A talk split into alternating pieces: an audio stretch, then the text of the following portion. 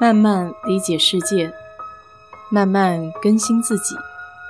一路人生，要去开心，要去期待，要去热爱。我是 DJ 水色淡子，在这里给你分享美国的文化生活。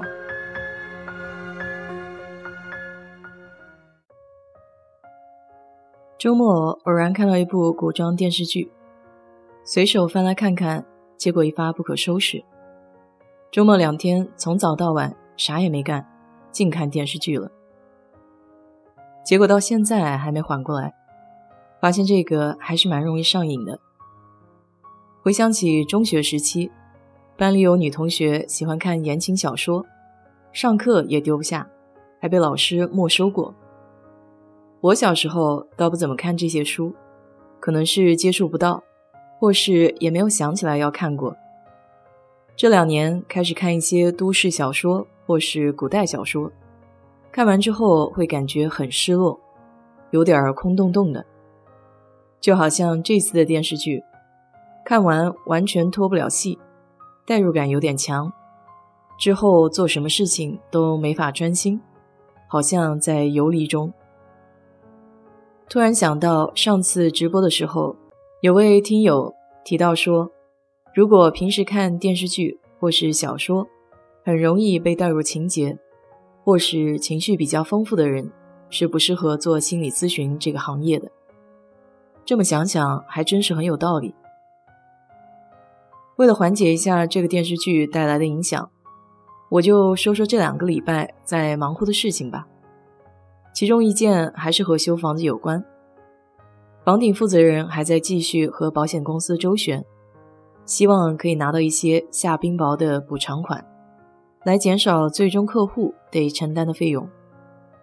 房子靠近屋顶的边沿，竖着的板叫 soffit，横着的板叫 fascia。这一块的结构是为了屋顶可以通风，形成一个循环的空气回流系统。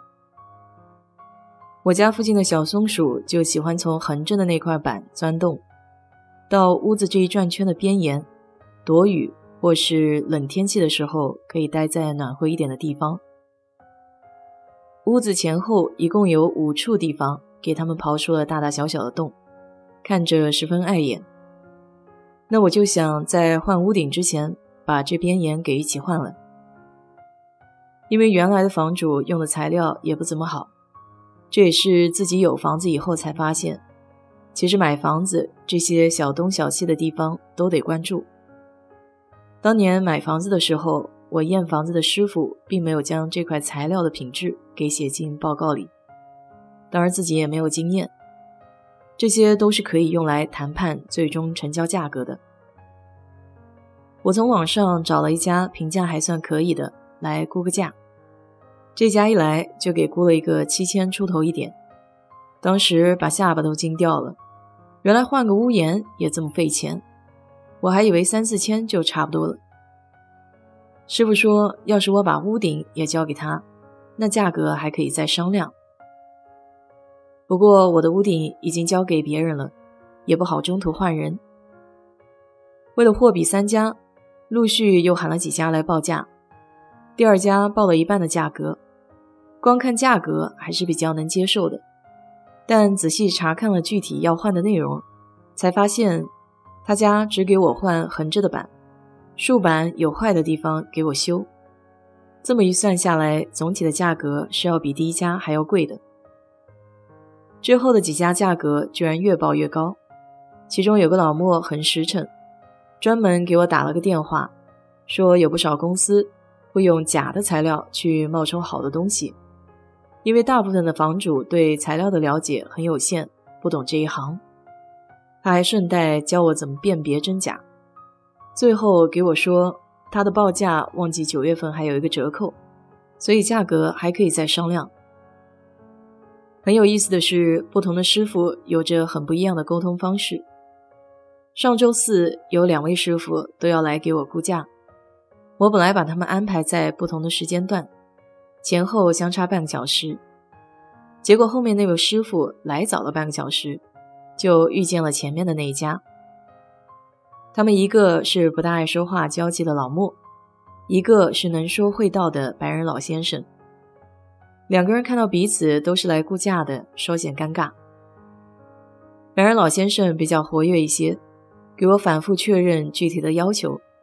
那个默默就站得远远的听我俩的对话，他也不搭话。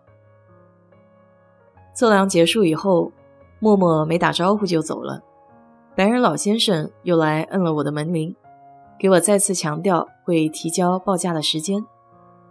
虽然这些来的师傅，我们的交流加在一起可能不足十五分钟，但在这短短的时间之内，给人的印象挺重要的，包括之后报价的专业性，都是我比较看重的。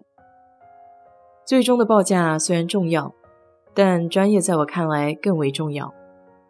要知道，在休斯顿做和房屋维修有关的公司太多了，如何能在这其中脱颖而出，就得靠专业。这么多家公司，只有第一家给了我非常详细的材料目录，里面有图片、型号和尺寸，具体的服务内容清单上细致到用什么品牌的涂料，涂几层，还包括售后的保质期。不过美中不足的就是在现场打我个人信息的时候出现了拼写的错误，虽然是很小的细节，但有些时候比较在意的人就会通过这种小细节。联想到整体的做事风格。总的来说，报价阶段基本结束了。现在我就要综合见面时候对人的印象、提供的服务项目、整体的价格，来甄别哪家才是真正可靠的好公司。这么一通说下来，电视剧早已被抛在脑后。所以你要是和我一样，也容易陷在电视剧、小说或是游戏里面。就静下心来想想贴近生活的柴米油盐，不用多一会儿就醒过来了。有空你也试试。好了，今天就给你聊到这里。如果你对这期节目感兴趣的话，欢迎在我的评论区留言，谢谢。